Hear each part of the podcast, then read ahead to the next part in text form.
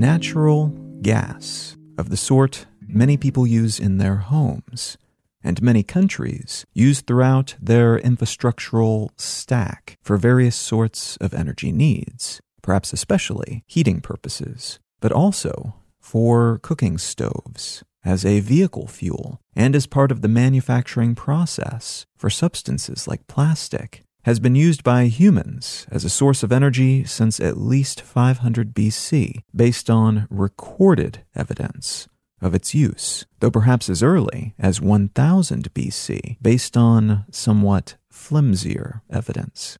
In either case, though, the earliest recorded use of this naturally occurring gas was in China, where digging and drilling for saltwater solutions used to brine food led to the discovery of underground pockets of gas which was then in some cases transported using a clever system of pipes made from bamboo, either to a central location where it could then be used to prepare some types of food, or in at least one case, to a sort of brine processing plant where the gas could be used to power a fire that then helped those running this plant to boil that brine and extract salt from it.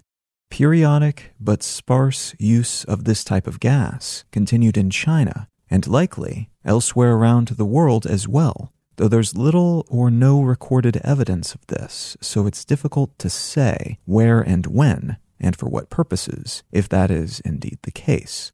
But that continued to be the case until the late 1700s, when some companies in Britain began to provide natural gas derived from coal to cities for the purpose of powering street lamps, and then eventually powering lamps inside the home as well. That same model of providing natural gas to city infrastructure and homes was replicated in the United States by the early 1800s Baltimore was the first city to power public lamps with manufactured gas, but the first natural gas well was dug in the United States in 1821 in New York. And about 15 years later, there was enough well and pipe based infrastructure in place to provide a sort of natural gas as a utility service for, at first, mostly wealthier families at their homes, and then eventually around cities as street lamps, then towns, then smaller, less well off family homes as well.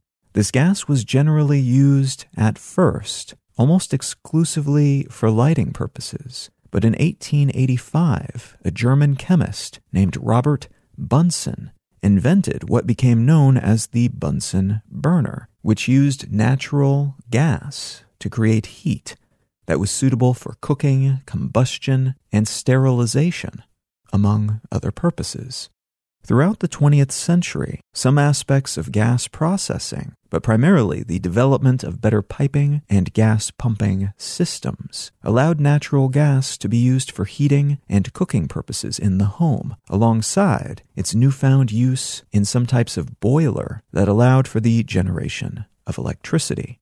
For a long time, then, natural gas was more of a curiosity than a practical fuel source. There's evidence that some groups of northeastern Native Americans, for instance, were aware of the gas's properties, but typically used it for entertainment or ceremonial purposes, rather than as a power source. We also, for a long time, primarily obtained this gas as a byproduct of either coal processing or oil production, it naturally occurs in many of the same geological pockets as these other fuel sources, so we took it where we could find it, but it wasn't generally the main attraction. It was just an added bonus for folks mining other, then more desirable, energy related treasures. In many cases, too, especially until the early 20th century, much of this gas was seen as kind of just an inconvenience We were pumping oil, and there was all this dangerous gas around when we were trying to do so. And as a result, we would either let it vent into the atmosphere, the best that we could to get it out of the way, or we would burn it off so that we didn't have to think about it and we could more easily get to the main attraction, the oil. This is still something that you see in some places around the world today, the areas that haven't set up a natural gas industry. And that is why some oil wells have flares of fire up at the top of the drilling apparatus. They're burning off gas. That's essentially what you would burn if you had a gas stove or a gas furnace in your home. The trouble with venting gas, though, is that although we call it natural gas as a product name, it's basically just methane and some other small amounts of other gases mixed in, most commonly carbon dioxide, helium, hydrogen sulfide, or nitrogen. So, in practice, when we release natural gas into the atmosphere, we're releasing primarily methane into the atmosphere, which is a very potent greenhouse gas. It's approximately 84 times more potent in terms of global warming potential compared to carbon dioxide over the course of 20 years. And we are releasing that up into the atmosphere in huge quantities. When we burn it, too, natural gas can add to the global climate change problems we face. Burning methane produces 30% less carbon dioxide as a byproduct than oil and about 45% less than coal. And it doesn't produce additional particles of ash and other tiny pollutants like those other fuel types, which is a good thing in terms of general air quality but it does still produce something. And the production of natural gas, in some cases, can actually be more harmful to the ozone layer and atmosphere than comparable, also polluting, also greenhouse gas emitting fuel types because of how much energy is used and how much environmental damage is caused by the process of producing it. Practices like fracking, a casual term for hydraulic fracturing, which basically means using highly pressurized bursts of water and pushing that pressurized water underground, which cracks open shale rocks that contain natural gas. Ultimately, then, while there are some advantages to natural gas over other fossil fuel based energy sources, it is still not a renewable resource. It's not clean and green the way that it is sometimes portrayed, and it's not without other adjacent environmental consequences.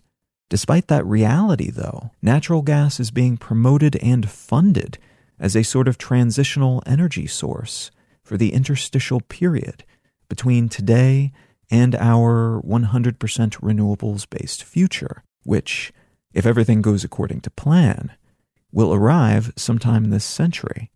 What I'd like to talk about today is why that's the case, whether there's any truth or value to that particular portrayal, and what it might mean for how we structure our near future energy stack.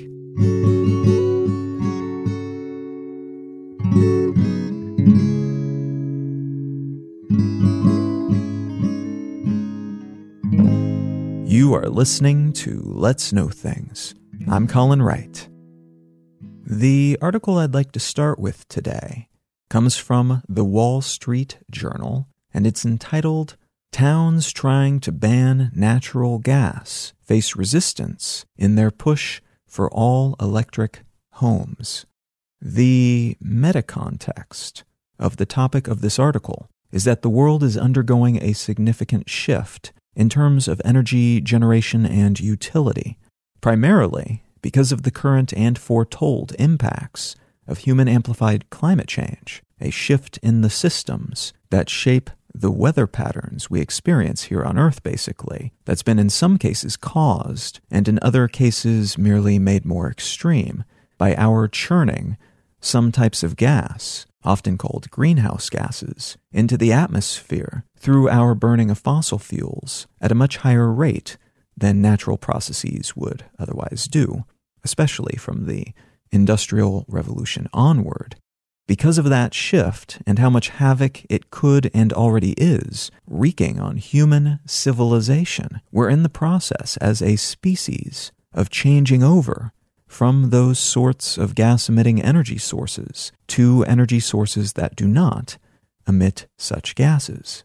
So while things like wind power, hydropower, geothermal power, solar power are not 100% without negative consequences, especially in their construction, upkeep, and land usage, which is on average higher than what is required for more typical energy sources like oil and coal and natural gas. They do not emit these types of gases into the atmosphere as an ongoing consequence of their use.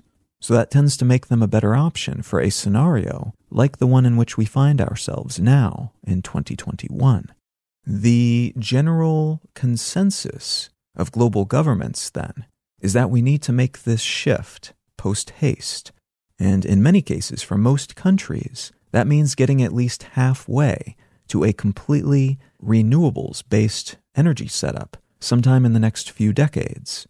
And for most wealthy countries, at least, completing that shift to 100% by 2050 or 2060, depending on the country and their current overall scale as a country and the scale of their economy and emissions based energy setup that powers it.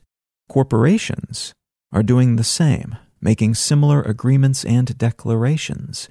And this seems to be something that's finally happening after many decades of awareness of this issue a developing scientific consensus about it, significant pushback against it by ideological and economic interests that aren't too keen on such a changeover, and then the eventual broad governmental acceptance and consensus, with few exceptions as of 2021, that yeah, this is something we should probably be doing. So that's the context in which this story takes place. We're making a change as a global civilization, and it's going to be difficult and expensive and tedious, and probably laden with all sorts of issues and costs that we can't foresee currently. But it's ostensibly happening nonetheless because the consequences of not making such a change would seem to be so massive and devastating that it makes sense to face all of those risks and costs. Natural gas, as I mentioned in the intro, is a fossil fuel like coal and oil. You burn it to get to the energy that was stored in it over the course of geological time spans. And the output of that chemical reaction is energy and carbon dioxide, and sometimes other compounds as well, like sulfur dioxide and nitrogen oxides and carbon monoxide depending on the nature of the gas and the way in which it is treated and used. But, as I also mentioned in the intro, natural gas is in several ways less polluting in terms of particulates in the air, but also in terms of how much CO2 and other gases it puts into the atmosphere compared to coal and oil. So even as we make this transition, there's an argument being made that while yes, we need to end up with all renewables by something like 2050 or 2060, and honestly, ideally before that, but practically we need to hit that target by 2050 or 2060. In the meantime, though, we have, in the US at least, about 42% of residential energy consumption originating with natural gas, and only 43% coming from straight up electricity and many countries around the world have similar energy source compositions. While most homes will have electrical outlets, then, many will also have gas burning stoves and maybe a gas powered furnace. It's more common in some areas than others, and all electric homes are increasingly the norm. But our starting point in this shift toward renewables is heavily slanted, in some aspects of our energy usage at least, toward natural gas. Many areas where natural gas is more common have a lot of laws and regulations and subsidies on the books that favor gas over other energy types, either because of tradition or as an effort to support local natural gas interests or because of lobbying efforts from natural gas companies and organizations. Some of these areas are in the process of removing or changing these gas favoring policies and inclinations by phasing out permits that allow new homes to be built with gas energy infrastructure or raising costs on gas related permits, either immediately or after a certain date. Disincentives, basically, rather than outright bans on this type of power source. There's often a counter incentive at play here, though, as all electric infrastructure, homes where everything is powered by pure electricity generated elsewhere, currently by a variety of different sources, but which will eventually be powered off site by a collection of renewable sources. These sorts of homes and buildings are today typically at least a little bit more expensive at the outset than homes that use some electricity but gas for everything else. And this is especially true in areas that have natural gas infrastructure deeply enmeshed and entangled and intermingling throughout the region, and in areas where heating needs are significant and continuous throughout the winter months.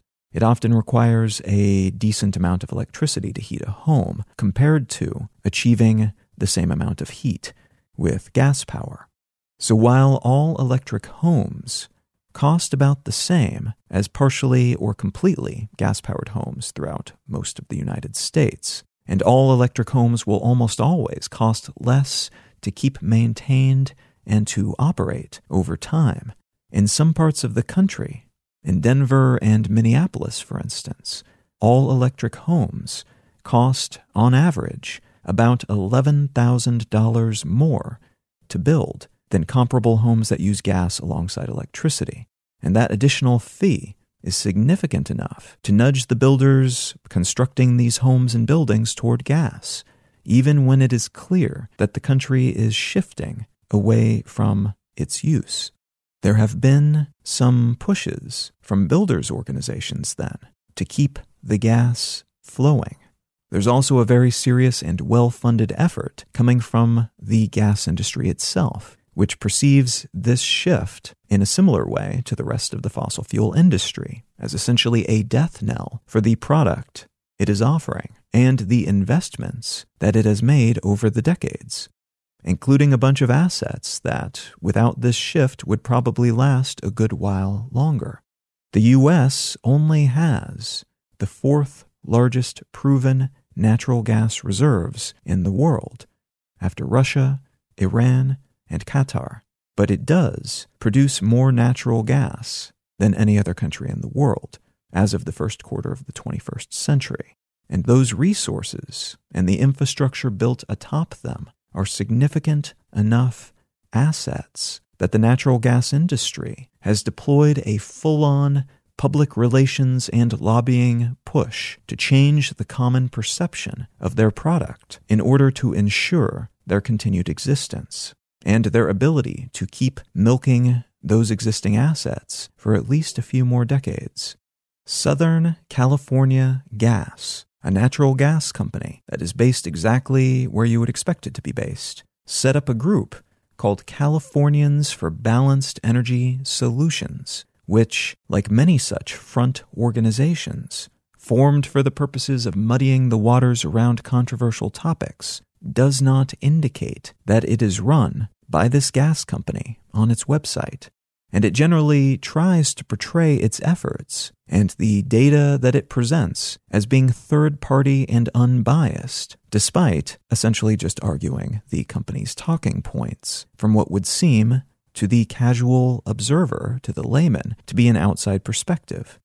A group of gas and gas pipeline companies has tried the same trick in the U.S. Pacific Northwest with a front organization called Partnership for Energy Progress, and both companies attempt, through what amounts to public relations and lobbying work, to influence the conversation around natural gas, trying, for instance, to get it labeled in news broadcasts and in the common narrative as a clean alternative to coal and gas, and to get it mentioned as much as possible alongside zero carbon renewables like solar and hydro. Again, it is absolutely true that natural gas is better in some ways than coal and petroleum. But many of these efforts are flagrantly disingenuous, and in some cases have even sparked lawsuits because of how fast and loose they've played things, in terms of attempting to make it seem as if they had no role in the formation of these front companies. So while this is not an uncommon tactic, it's important to note that a lot of the narrative about natural gas being clean and future facing was written directly by people paid to sell and promote that narrative. It's not something that has emerged into the ether via uninterested energy world experts or science journals or anything like that. These new public relations efforts, by the way, are kind of a continuation of mid 20th century PR pushes by the gas industry to promote their product as the ideal energy source for the home. They came up with the slogans, quote, gas, the wonder fuel for cooking, end quote, and, quote, quickest heat, higher heat, steadiest heat. You get them all only with gas, the most responsive fuel, end quote. Both of which started running in the late 1930s and got very big post World War II. And that led to a perception in the US during a period when a lot of new homes were being built that fancier, more upscale, better homes had gas cooking ranges rather than electric. This perception has largely stuck around, and it's still repeated as tried and true wisdom, despite there being cleaner alternatives that have the same or very similar heating properties as gas ranges available on the market today. Also, we now know that alongside the greenhouse gas pollution emitted by gas ranges, that indoor pollution is heightened by having such systems in one's kitchen. Nitrogen dioxide levels in gas powered kitchens, in particular, tend to exceed healthy levels according to national air quality standards. So while there are definitely pros to gas powered infrastructure, including residential infrastructure, there are quite a few cons as well, and a lot of the former have been emphasized by all of this well funded public messaging, while the downsides have been substantially downplayed by the same. These companies have also invested in non public relations related efforts to bulwark their position against the tidal wave of statements and impending legislation that would seem to be very bad for their future as ongoing economic interests. After a few dozen municipalities in California banned natural gas hookups in new construction buildings, and those that have been substantially renovated, alongside similar efforts in Colorado and Washington. Natural gas companies and their lobbyists have pushed for local bans on natural gas bans and bans on other legislation that might threaten their future in these areas. As of the first half of 2021, such bans on gas bans exist in Arizona, Louisiana, Oklahoma, and Tennessee, and they've been proposed in Texas, Florida, Georgia, Iowa, Kansas, Missouri, Pennsylvania, Utah, Indiana, Arkansas, Kentucky, and Mississippi. Ultimately, though, despite all these efforts, it does seem like the American, but also the global, natural gas industry is aware that things are changing, and some of these companies are already beginning to diversify their investments into other next step technologies and assets. The main purpose of these pushes, with that in mind, seems to be establishing natural gas as a legitimate intermediary, liminal energy source for the period between the early 2020s, when the scale of the climate problem we face finally seemed to sink in with governments around the world on an actionable scale, and mid century, when a lot of these newly established goals are meant to culminate with a cleaner collection of energy systems. The argument in favor of using natural gas in this way as a temporary solution between where we are and where we'd like to be is similar to the argument currently being made in China, which is by far the heaviest coal user in the world, which seems to be planning to decommission older, less efficient coal power plants over the course of the next several decades, while continuing to upkeep and iterate and even build more of the newer, more efficient coal power plants. Continuing to burn coal for electricity, basically, but scaling it down by counterintuitively investing in existing and new coal infrastructure that is better in terms of efficiency and emissions compared to the old stuff, replacing really bad stuff with slightly less bad stuff, basically. Natural gas seems to offer a similar option elsewhere. The idea being that it is not perfect and not at all ideal for where we want to be, but it is better, especially if we can plug the great many holes in natural gas infrastructure that allows gobs of methane to leak into the atmosphere each year. If we could do that, it would be substantially better than the fossil fuel alternatives that we have available today.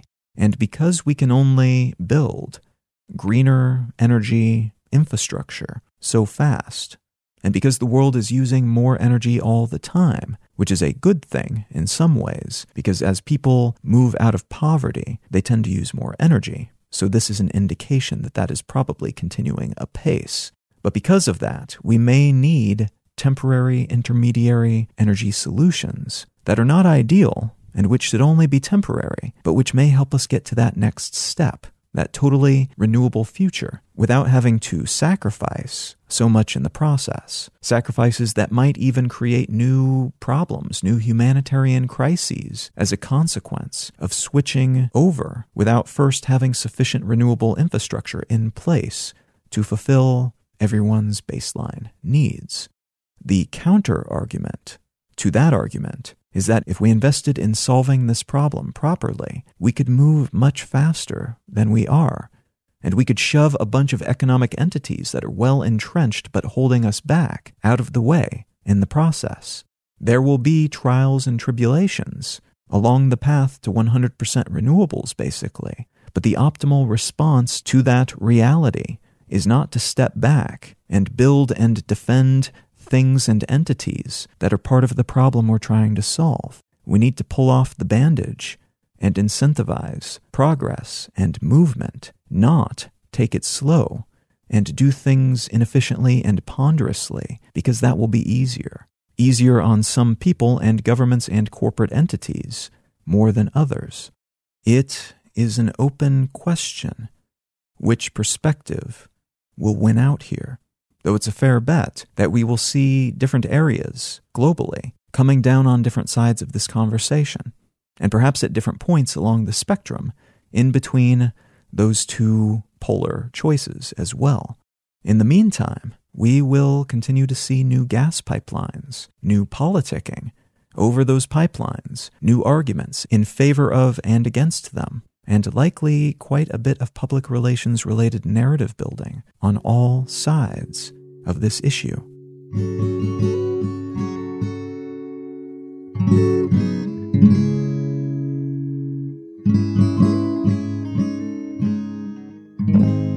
The book that I'd like to recommend today is called Destined for War Can America and China Escape Thucydides' Trap?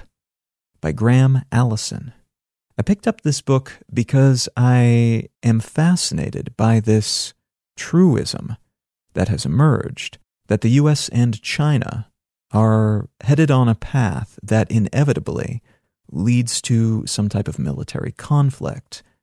And I personally don't believe that to be the case, but I also understand to a certain degree the expediency of forwarding such a narrative in both of these countries, despite the fact that there are so many risks of doing so. And this book was a pretty good overview of the concept and that narrative and some of the variables that are in place that make some type of conflict more or less likely in the foreseeable future. Now, if any of that sounds interesting to you, consider picking up a copy of Destined for War by Graham Allison. You can find out more about me and my work at Colin.io. You can find the show notes and transcript for this episode and every episode of the podcast at letsknowthings.com. You can find my other podcast, Brain Lenses, wherever you get your podcasts or at brainlenses.com. You can sign up to receive a daily morning email from me in which I curate and summarize the news at onesentencenews.com. And feel free to reach out and say howdy on social media. I'm Colin Wright on Facebook, and at Colin is my name on Twitter and Instagram and most of the other ones. Thank you so very much for listening. I'm Colin Wright, and I'll talk to you again next week.